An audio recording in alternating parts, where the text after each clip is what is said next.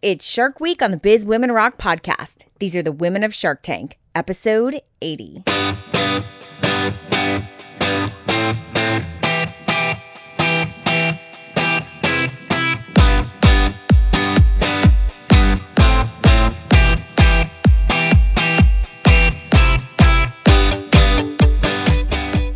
What's up, ladies? Welcome to the Biz Women Rock podcast. I'm so excited because today is the first interview that's going to kick off Shark Week here on the Biz Women Rock podcast. All week long, Monday through Friday, we are interviewing women who have been featured on Shark Tank. Now, this is not only going in depth about their whole Shark Tank experience, but it is all about their business journeys, and you're going to learn so much. And I would love for you to participate in the entire Biz Women Rock Shark Tank Ladies during Shark Week campaign. And all you have to do to find out more information about that is go to bizwomenrock.com. It includes beautiful shark graphics, selfies, and social media. And I would love for you to be a part of it, okay? To kick things off this week, I'm happy to welcome Jessica Tenuta, who's one of the co founders of a company called Packback. Now, Packback, which is kind of hard to say three times in a row, their focus is completely changing the way that student textbooks are done. If you remember your college days, the way that you got your textbook, your very expensive textbook, was your professor told you exactly what textbooks you needed to have. You went down to the university uh, bookshop and you bought your incredibly expensive textbook and probably very rarely actually used it. What Jessica and her team are doing is completely shifting the industry on how students are actually purchasing the that textbook knowledge and how the publishers are being able to deliver that knowledge. So instead of having to purchase the entire book, they give you the option to actually rent the particular chapters that you need for $5. It's an on-demand model. It's like Redbox meets student textbook industry. It's really fascinating. So she goes into it with us about how they built out this company. Then they got onto Shark Tank and Mark Cuban gave them a deal. And it's an incredible story of exactly what happened, what happened behind the scenes afterwards, and how they've built out because of that. So get ready to swim with the sharks and let's go. Jessica, thank you so much for being on the show with me today. Hi, Katie. Thanks so much for having me.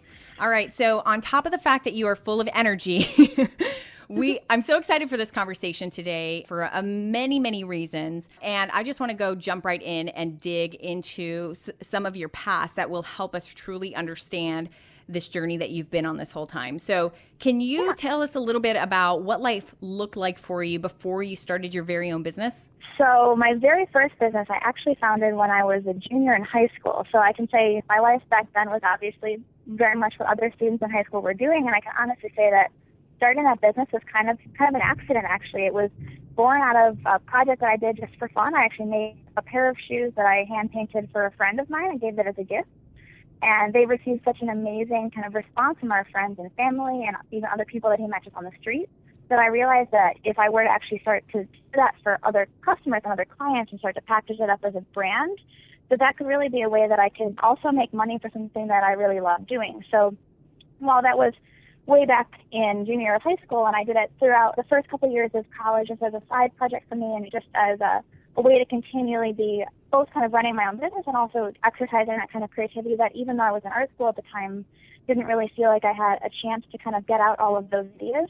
You know, I was able to continue doing that throughout the first couple of years, and even though it was a, a business that I ran as a, as a obviously a young kid in school, I really feel like it was kind of the spark that made me realize that going down an entrepreneurial path is a way that you can really start to create a career around something that you really enjoy doing and really love, and not have to actually see work as work in those kind of in the in the big W sense. So and how old were you when you first started this?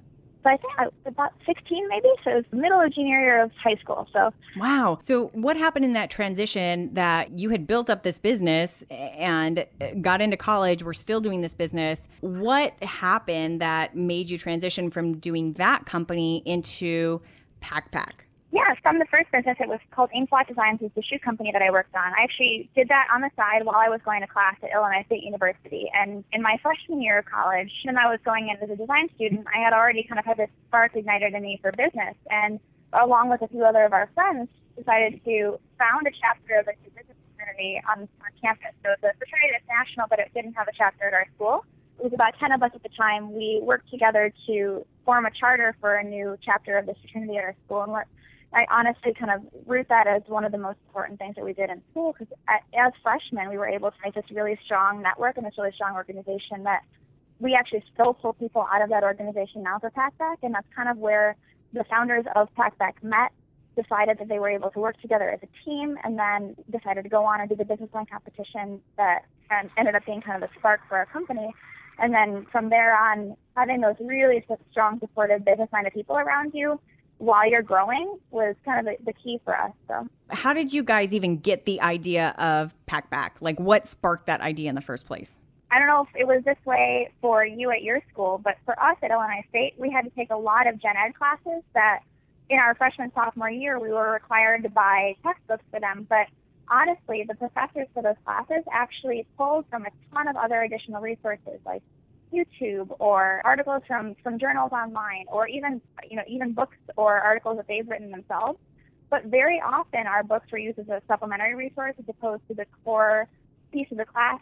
And although we were required to buy the books, we never really had a very reliable guess for how much we actually use those books in class. It was a lot of money being spent up front in the first couple weeks of class to get our required books, but then we'd find out by the end of the semester that those books were used once, twice, and maybe three times. And honestly, that wasn't because we were bad students by any means. It's just that our resources were being called from other places. So we used our textbooks as much as they were actually called to be used in class. We read them outside of even the required assignments, but they just really weren't delivering the value that $300 used textbook in our mind should have delivered. So we thought about actually breaking it down to kind of suit the way that we study, which was to have the, the books actually be available on a on-demand basis and have them actually be e-textbooks instead of physical textbooks so that we were able to deliver books to your laptop or to your tablet at the moment that you really need them just for that night of studying at that time, we really didn't realize how difficult that dream was going to be to achieve, but that was kind of the spark of it. So we just wished that there was a solution out there that worked for the way that we studied. And up until that point, there really wasn't. What we found out was there were a lot of challenges that were in the, in the market that prevented companies from doing this, but we've come a long way since then, but that was the spark of it. So we're going to walk through a lot of your process of how you really yeah. started the company and have grown it. But to get us started, walk us through what the business model is of your company. How are you guys generating revenue and what are the pockets there? So kind of the big hurdle, and it's it's both a, an enormous positive and a challenge for us, is that we partner directly with the publishers, and instead of having to purchase the licenses to the content up front, we actually partner with them on a long-term relationship in a revenue sharing agreement. So every time a e-textbook is rented through Packback, we are on a standard agency revenue sharing model where the publisher takes 70% and Packback takes 30%. So that's the way that we're generating revenue through our core $5 rental strategy. But in addition to that, we have a few other products that we I'm happy to talk about as well that we've actually added in to continue to help students in the meantime while we're working on growing our library of $5 digital rentals that actually kind of both suit their needs for when they're purchasing their books at the beginning of the semester through comparison tools of trying to find the lowest prices of used books or new books or e-textbooks online.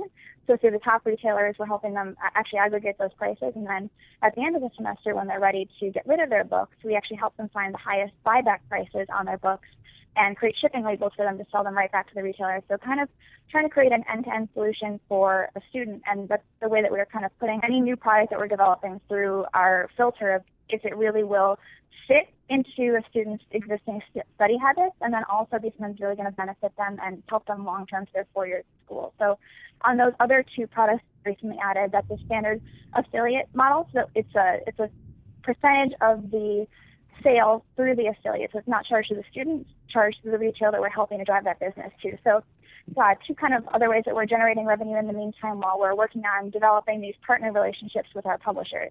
Wow. And both of those are really robust business models in and of themselves. So you guys are really busy sure, right now. There are companies that, that do that as, as their entire business. So it's certainly it's it's definitely an interesting model that we've gotten into, but we, we actually are very excited about the new tools that we've added because it really does help us hedge that risk that we're, we had faced initially of being entirely in the hands of waiting for the publishers to make that first partnership with us. We were able to put ourselves out in front of out in front of the horse instead of having the cart behind it. So right. kind of just helping us to make sure that we're able to continue gaining traction and continue moving forward and driving value for students while we're still growing at library. This is like the aggregate model. Like you guys are being like the kayak of student books. And did that exist before? Does that exist now other than you guys? There are a few other aggregators, but that's an interesting kind of puzzle for us is that we believe that the $5 rentals are not always the best solution for students. We think they're the best solution for many students in many classes, but we want to make sure that we're always trying to provide value for every student. So if the $5 rental is the best solution for them, we'd love to always have that book in inventory for them to purchase or rent. But for the students that do need to use their book every day or, or are in a class where it's called for, they want to actually keep it on their shelf, we want to make sure that we're offering value to them as well. Uh, take yeah. take us into kind of the beginning and what was happening at the beginning that you guys had to do in order to really launch and like start this whole process. So initially it was Casey and Mike. So Casey Van Vandam and Mike Shannon are my other two co-founders, in addition to our fourth co-founder who's actually working at another job and helping us out uh, part-time right now. His name is Nick Courier. So Nick, Casey, and Mike actually all from HSI decided to compete in Illinois State's business plan competition at the same time that I also decided to compete in ISU's business plan competition with opposing plans. So we were actually competitors against each other and I competed with an expansion plan for my initial business, Inkblot Design. So we actually competed against each other, and Casey and Mike took first place with their business plan, and I unfortunately took second place. So we that's still one of those things that we just can't get over. But uh, right after the competition, uh, and we actually were were privileged enough to have some really fantastic people from Chicago who are super prominent and super helpful to us now in the ed tech space in Chicago were actually on the panel and were judging us. And some of them actually become our formal advisors, some of them have become our investors. But we had a really kind of a lucky chance opportunity to have some really fantastic judges who were able to give us our start and give us some initial advice. And one of the things that was said to the Packback Boys when they first started the company was that it's a great idea. I wish it existed when I was a college student, but you're going to face enormous challenges trying to partner with these large companies to get their content on a license basis as opposed to actually having to, to purchase the content. So we certainly had from the very beginning a sense of how difficult it was going to be, but I don't think we really appreciated how challenging it was going to be, not just to get the contact with the publishers, but also get all of the right pieces in place to have a deal actually get pushed through. So kind of our, our first push once, so I, I joined the Packback team about maybe four weeks after the initial business plan, and we really decided we wanted to move forward with it. So I am a graphic designer by trade, and our other three co-founders were in the business field. So I joined up with them. We actually created some initial interface designs for what packbackbooks.com would look like, and we wanted to make sure that we were kind of putting an emphasis on showing that we would be appreciating and treating the publisher's content with respect, and showing that it would be handled in a very professional way that it would have a positive impact on their brand as opposed to any kind of risk that I know that initially they've been concerned about. So we created these initial interface designs for what packbackbooks.com would look like, and we actually used those in some of our first emails and pitches to publishers. But it was obviously difficult to get kind of the, the initial traction. So at that point, we were just an idea. We didn't have funding.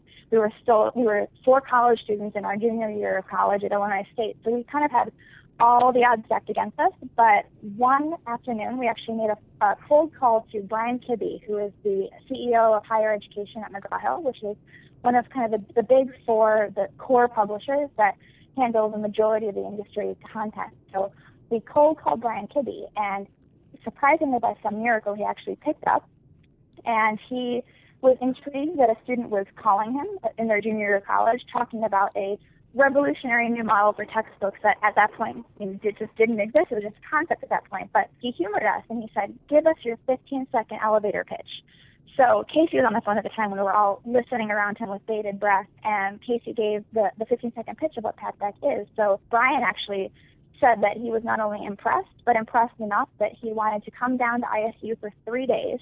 He took three days off work in McGraw-Hill, came down and actually stayed with us at ISU spent the, the next three days talking to us about the model, meeting our business fraternity from which Packback had been born, and then actually talking to us about what a pilot might look like. And, and very early on, he had showed that support. It still took us quite some time after that initial meeting, but after that initial meeting with Brian Kibby, we realized that it was possible to get that traction. We just had to approach each sale very carefully and see each publisher as an individual goal, each next milestone as an individual goal, because we had to break down this, this gigantic vision into manageable steps. So that really was kind of the, the first moment for us where we got the traction from a publisher.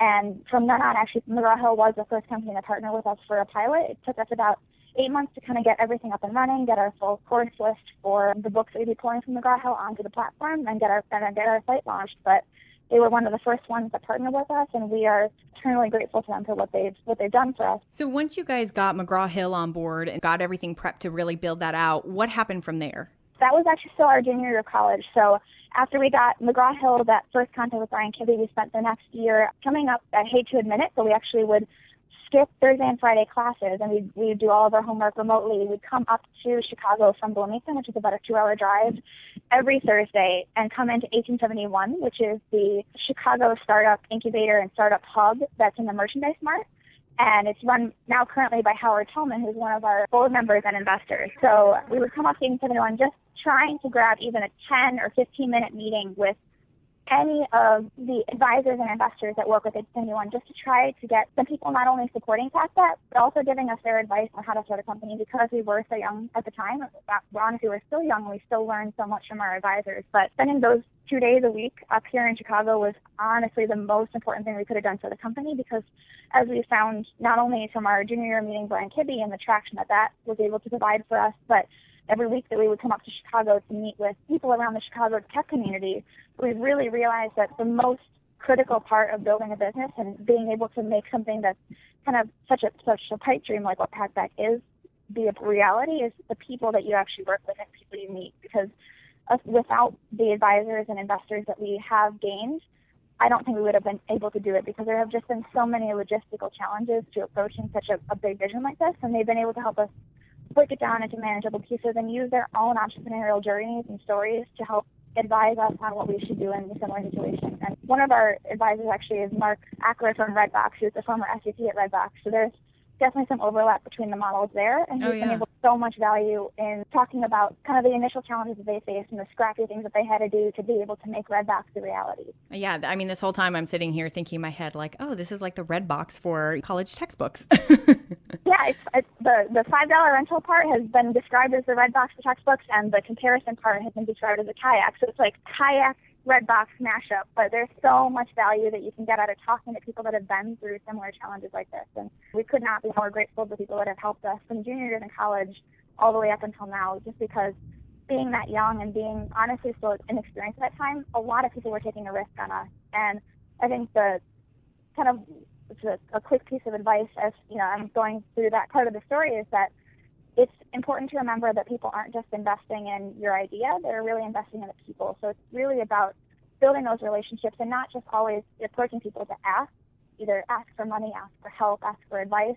It's really about trying to foster, you know, true long-term relationships with people. So we've been lucky to have been able to, to build those kind of relationships early on that have been able to benefit all the way through now where Packback is, and hopefully we're kind of providing value back to their companies as well.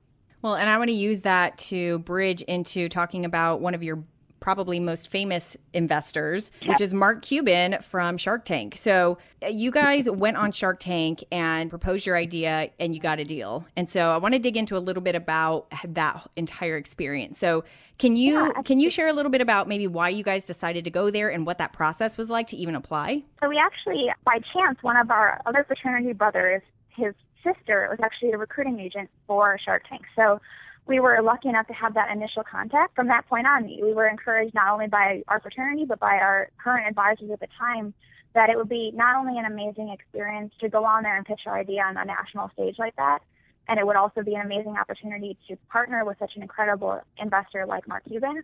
But on top of that, it's, it's a show that's watched by students all across the country, and it's an amazing way to get our vision out there in a way that students are able to access it, see it, and now, honestly, to, to break it down into the kind of have that cool factor around Packback that not only talks about the fact that we believe the textbook should be more affordable or we believe that they should be bought this way, but also see Packback as a brand that they, they want to be a part of and they want to support. So that's kind of one of the, the biggest things that we ended up gaining out of it. But we had initially done the application process through our friends. We just submitted a video and some initial descriptions of what, what our business was, a shot to our website, and from there we were able to be contacted by the Shark Tank recruiters directly. So not just our friend's sister, but the other kind of the next level up of recruiters that were kind of the decision makers on whether or not they'd actually bring us out to LA to do a, a video to see if they wanted to, to actually bring us onto the show. So there, one of the interesting things about Shark Tank, and I'm sure a lot of other sh- reality shows like that, is that even companies that make it all the way to the point of filming don't always make it on TV. So we were all the way back in September actually out in LA for the filming and then we didn't know that we were going to air until all the way in March. So I think we found oh, out wow. on March then our show aired on March 21st. So we had a kind of a three week gap between when we first found out and when, and when the show aired that I'm happy to tell you all about that. But those three weeks were a crazy design sprint, crazy development sprint, so much work to be done to prepare for that kind of national exposure. And it was actually right at the time that we had added our two new products, the comparison engine and the sell tool, into the site. So we had to get everything up and running in a way that people would understand what the new value proposition was and understand how to move through the site. And not to mention trying to hopefully not have the site crash with all that traffic on it. But there's a, a lot of stuff that we did in those just those short three weeks to get prepared. But back in September, when we uh, went out to LA and filmed, that was actually right when we had just launched the pilot at, at ISU. And I think at the time that Casey and Mike went behind the camera, we had actually had about $50 in sales, which I don't know if you watch Shark Tank frequently, but usually the investors are not impressed by anything less than, you know, hundred thousand dollars in sales. Right. Fifty dollars is not usually an impressive number for them, but they they want like proof of concept first. Yeah. So we we were really at that stage, which is is incredible that we were even not only able to air, but that Mark Cuban was willing to take a chance on us based on the concept and based on the relationships that he formed with us. So lucky that the $50 didn't turn them off, but I think they saw potential not just in the concept for the student facing side of the business, but the fact that it really was a model that would eventually work for the entire industry, publishers included. What was the most challenging question that, that your, because your two partners are the ones who went on the show. What were the most challenging questions that they got that really kind of stumbled you? One of the ones that obviously is a, a difficult question to answer and also something that we're, we're still facing, and we talked about it a little bit, but when Kevin really asked us about how we were planning on getting publishers on board, because as uh, as he mentioned on there, he had worked in the publishing industry in the past, and he's faced the challenges of working with larger companies like that. So I think Casey and Mike handled it really well, talking about the publishing relationships that we had already built and how we plan to approach that. But it was certainly a, stumbling block because our success really at the time, and it still is very dependent on those relationships that we're building with publishers. But I think one of the things that we've kind of done to, to hedge that is add these new products in there. And we had ideas in our roadmap to do that. So I think even some stuff that didn't get aired, we talked a little bit about what we plan to do with the company and how we didn't just see it as a as a, a rental model, but as a way to consume content in the future. So I think they were impressed and excited about the publishing contracts that we had built at the time, but uh, at that point it was um, McGraw Hill and a few smaller publishers that we were able to build out a course which is about 30 at the school. But from then on, we've actually, I think our title list is right, clocking in right around 5,000 books on the platform right now. So it's been a huge growth since then.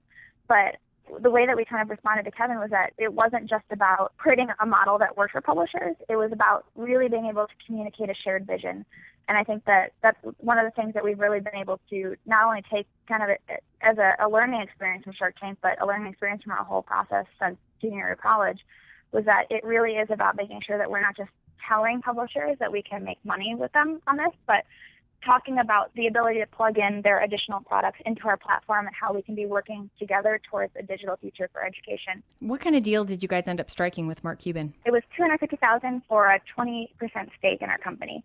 Wow. Now, what are the realities of what truly happens like immediately after you know that you got the deal? Like uh, pretty much it's like a handshake, right? Like on that show, it's like handshake, yay, everything, everybody's happy. What do we as viewers not see that happens after that?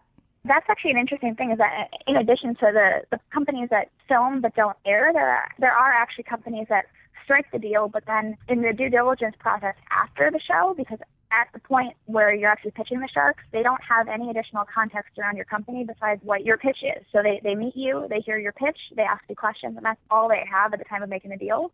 So there is a robust and you know the full due diligence process of any any top tier investor that happens after the show. So we actually, as soon as the show aired, we did get our we got paperwork that detailed everything that they needed from us to really prove out that everything that we had said on the show was was true, that all of our numbers were trending the way that, that Mark wanted to see. So he went through the, the full due diligence process, and we actually not only have been close with his lawyers throughout the whole process. We're very closely talking through all the questions that they have, making sure that we're available whenever they do have questions. We've actually been very close with Mark throughout the process as well. So about once a week, we share a update and an email with Mark Cuban, and he actually has been not only throughout the process of making the deal been advising us, but even after we did close the deal about I think about a month ago. So not only after we filmed it, but after the show aired. So in that whole process, it did take about I think seven to eight months to have the entire deal closed and you know get everything finalized. But there is kind of that that full paperwork and due diligence process that happens after the show airs that obviously would take some of the glamour out of the, the exciting handshake deal of airing on the show. But yeah, that's really all the is... like detailed, not pretty stuff. The general public doesn't really need to see. We we want to see the sexy stuff. yeah, but I actually that that stuff that happens after is so important because yeah. I think it really shows that the sharks when they're investing are really not just doing it for part of the show or for the publicity of it. They really are seeing this as a legitimate investment and a place where they're putting a substantial amount of their money into, and they want to make sure that this is a deal that they not only feel good about financially, but that the co-founders that they're uh, investing in are people that they really believe in and trust. So I think all that stuff that happens after is actually even more important than the stuff that airs in the show, even though it's not quite as glamorous. But we've been so so excited to be working with Mark because he's not only been there every time we have a question, but he actually initiates contact with us all the time with new ideas, kind of new products that could plug into our existing strategy, or even just small bits of advice or ideas that pop into his head. He's really always keeping PackBack top of mind for him, which is very exciting for us, and I think more than we even could have expected. You know, going on the show, or even before we decided we were going to go on the show. So I don't think that we could have even realized how powerful that partnership was going to be, both with Mark himself and with going on the Shark Tank, because it's ended up having this amazing after effect with students that you know were able to hear about us through the show the first time they'd ever heard about a model like this and just immediately connected with what we were doing. And we actually got not only an influx of customers after the show, but an enormous influx of people wanting to volunteer with us. And out of that new traffic and that new group of people that were so excited about what we were doing, we've actually started a brand ambassador program, which is one of our core marketing strategies now. So we have kids all across the country that are PackBack brand ambassadors that are actually kind of being the feet on the ground for us and evangelizing the vision at their college campuses and bringing their own entrepreneurial ideas and spirit into new ways that we can market PackBack for different college campuses because as I'm sure you know, every college is so different and they're their own small community that what reaches each one individually and the way that it's communicated is so subtly different. But having those students there really allows us to continue tapping into the student voice. What was what we really connected with when we were founding it. We wanted to be students creating a solution for students.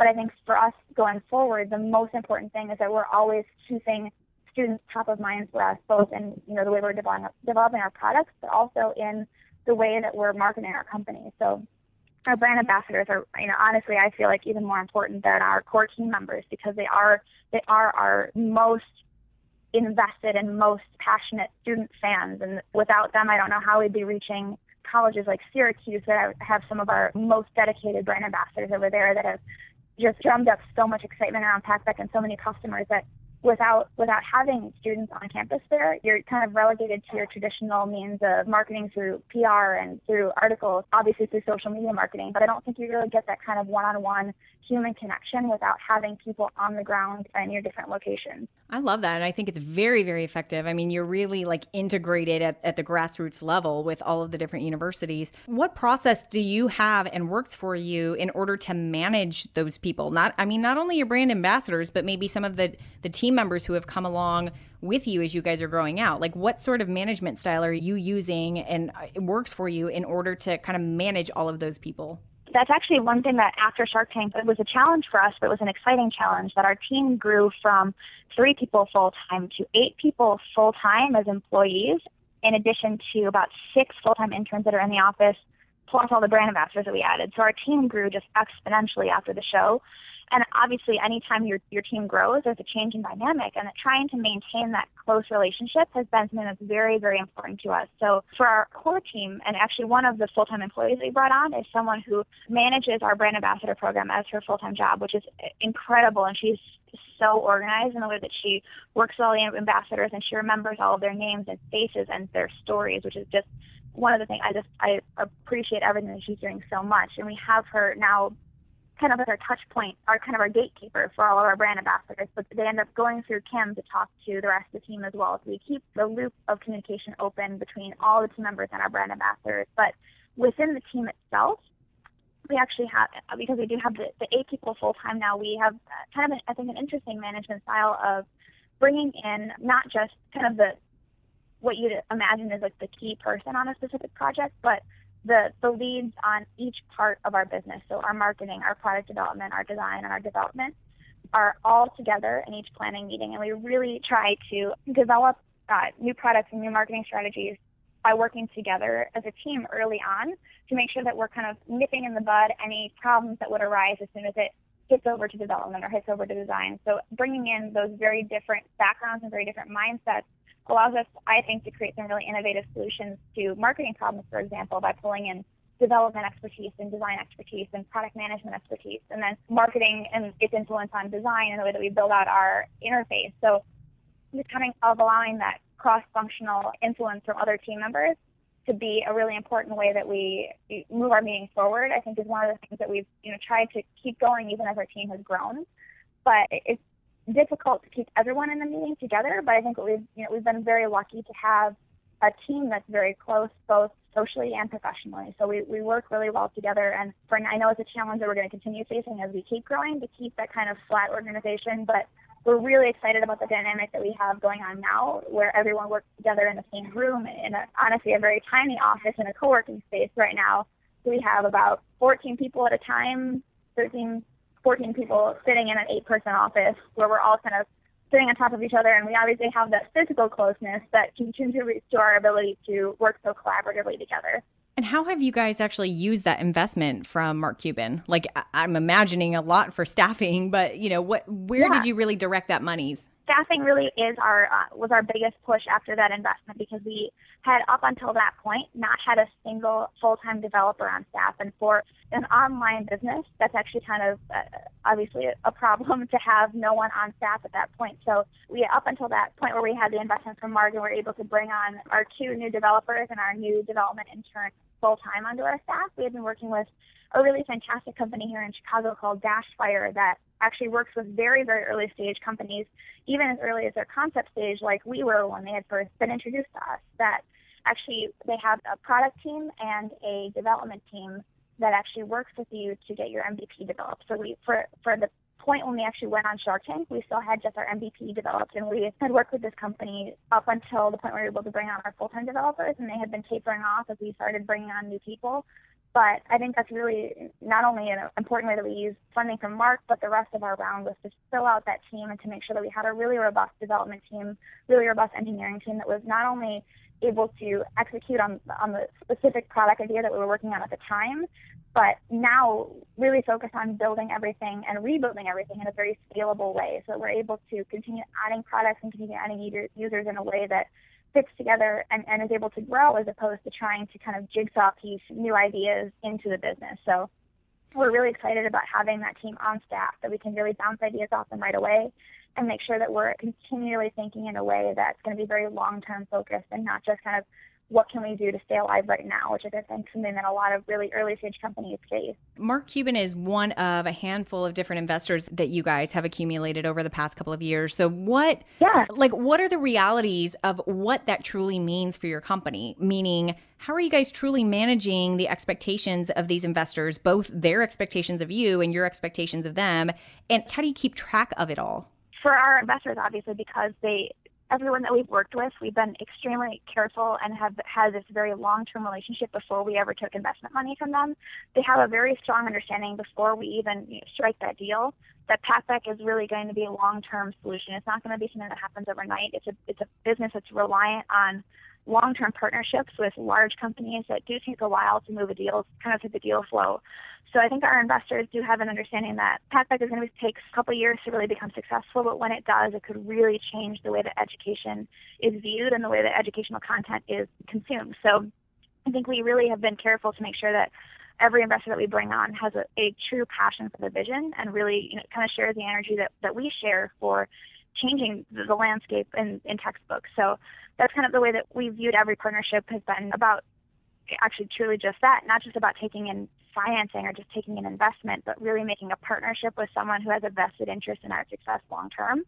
And that we really respect their opinion and we respect all their advice because as I mentioned, being students that founded this company, we really did benefit so much from having those investors on board that did believe in the cause and believe in what we were doing to to give us that early kind of push, not only just in the financial sense, but in just you know, just a, a general business and support sense. So making the additional connections that we needed to fill out our round, making the introductions that we needed with publishing companies, and kind of break down some of those walls that really are hard to make those initial connections without having someone who knows someone in that specific business. So every uh, investor and every investment company that we've brought on has been such a strategic value add for us that we really can't even see it as just our financing. We see it as a long-term relationship. So it's certainly something that you have to kind of make a, a conscious decision when you're starting out your company. If, if you're willing to give up equity in your company and you're willing to give up some of that control for the good of of trying to move your business forward. So it depends on the kind of company you are and how much financing you need, how much support you need to get started. If fundraising and going with true angel investors or true investment companies is the right idea for you, a lot of companies are able to bootstrap, and that's so incredible. We, I mean, I personally, and I know our, my co-founders really respect people that are able to do that. But just at the place that we were at, for us, it was such a critical move, not just to get the money that we needed to hire the next key role or do our next marketing campaign that we were planning, but to have that support system to really round out the education that we had, really round out the experience that we had. Jessica, through this entire time, you have had tremendous growth. What has been one of the biggest challenges that you as a businesswoman have had during this journey? For me, so I actually, and this is an, an interesting thing that I did want to touch on actually, is that so a week ago, I have been part time with PackBack, which has been eh, what's interesting about that is so a part time co founder means that you're 100% invested in the company.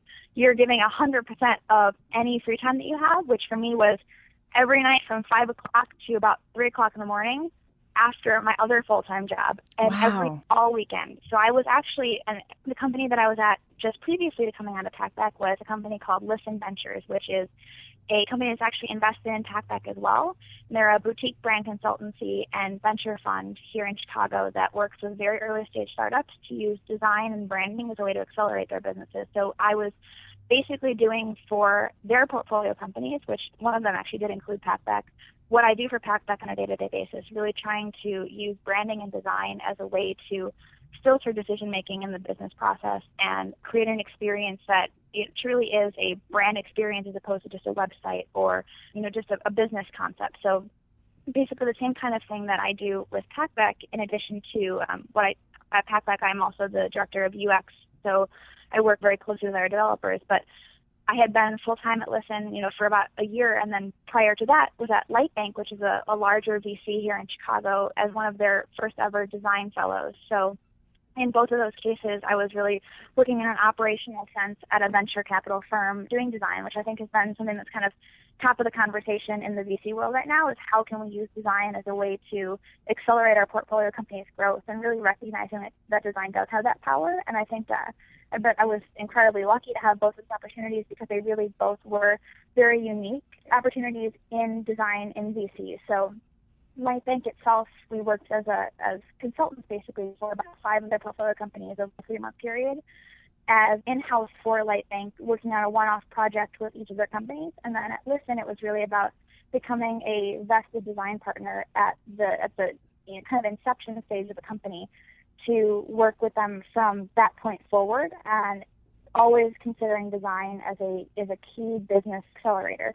So very similar but very unique models in and of themselves of how you can see design as a way to grow companies at that early stage. But up until actually so it's been two weeks now, so two weeks ago Monday was my first day to actually be full time in the office with all of our incredible employees, which is such an amazing change of pace for me because I would take all of our meetings after work hours with individual employees and do all of the work that it took to maintain PackBack's design, PackBack's user experience, PackBack's web, all from home and after hours, which is pretty incredible because they're just really, we didn't have any other design resources. So it was really about making sure that if PackBack had a need, that it was met because there was no one else to do it. So it was a definitely that was personally challenging for me to be able to not only continue to bring value to my full time during the day employers, but also continue driving our vision forward and making sure that I was always meeting all of the needs that PackBack had. And in addition to, to meeting those needs, trying to, to push new needs to keep driving us forward at an even accelerated rate. So it's ex- very exciting for me to be full time at my company now and really be able to work in the office with all of our employees because it's such a different dynamic to be in there full time. But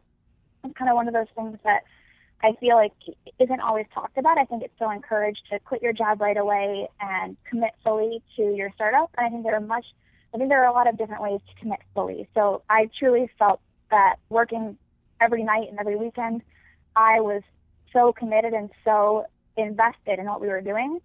But at the point that I would have loved to have come over full time to PackBack, but we hadn't fundraised enough to even bring me on full time. So I was doing a lot of my work as just donated time to PackBack to drive our vision forward before we even were able to bring on any additional employees. So I think that's one of those things that there are so many different ways to experience an entrepreneurial journey and to kind of to grow a company. It doesn't always have to be that kind of prescribed method of what is considered the kind of the classic entrepreneur story now. But there are so many different ways to do that. And I think the most important part of it is not how you do it, but it's if you truly, truly believe in what you're doing and if you're willing to put in all of those crazy hours and work in all of your free time and if it's something that really just moves you to kind of give up all of that, that personal time but still see it as what you love doing and still see it as the most important thing that you do. So for me it's been been challenging but it's been very, very exciting to be there full time now. I really want to conclude this conversation by asking you what is like the biggest lesson that you have learned over these years of being a businesswoman? So I think for me, one of the biggest things is that absolutely no one out there, not even the most experienced people, not even the people that are you know, running multi-billion dollar companies, that are running international companies, no one knows everything. So I think that's when I realized that there there's always more that we can learn and there's always more that we can continue to do to keep growing as individuals and as business owners that was really liberating for me because it relieves some of that pressure of feeling like you need to be perfect or you need to know everything before you can get started. One of the most important things to remember is that for where you are in your business story and your growth, there's always someone who has even a, a day or two less experience than you that you can then in turn be a mentor for. So it's about both realizing that everyone has more that they can learn, has more they can do to grow, and just realizing that it's okay to jump in and learn some of that stuff as you're going and reach out to people who are willing to be mentors to you to help you kind of fill in your gaps in your knowledge and really moving forward as opposed to just waiting to see when you really feel 100% ready. Because I think as soon as you feel 100% ready, you waited too long. But then, in addition to, to recognizing that you don't have to know everything, it's about, you know, in turn, recognizing that you can then help other people and make them realize that it is okay for them to get started, even if they don't feel like they know everything yet. So I think that's one of the things that we loved about working in Chicago itself is that there are so many people who are willing to reach out, willing to be a mentor to other entrepreneurs who are just starting off their journey. And we've really been active in trying to make sure that we're uh, reciprocating what we've been given throughout our, our early journey of people just willing to take a risk on us, willing to offer us that advice that we needed to get our company started, making sure that we're doing the same thing for students that are just graduating, for people that we meet that are just starting out their company and aren't sure how to get started. Anything that you can you can offer out of your own story to someone else is so important to make sure that they realize that it's the right time to get started. Jessica, I really want to thank you so much for being on the show with me today.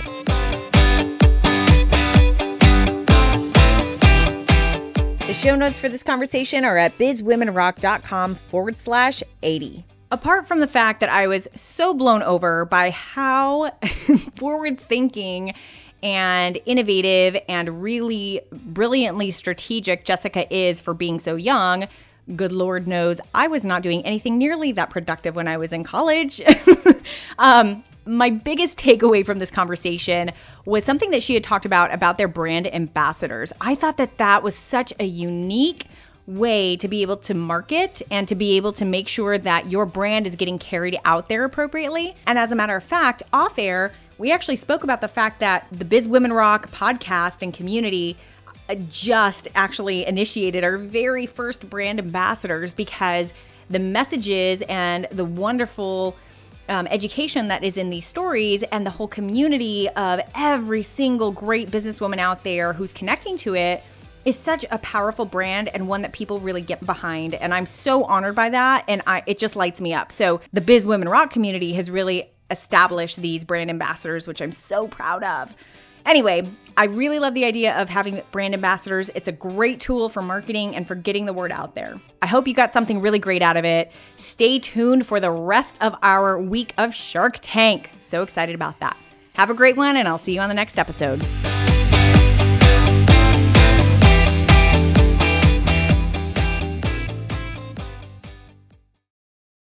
So, just an interesting side note that it was pouring rain the entire time of that conversation. just random little things that you need to pay attention to in the audio programming. And I have no control over that. So, anyway, hope you enjoyed it.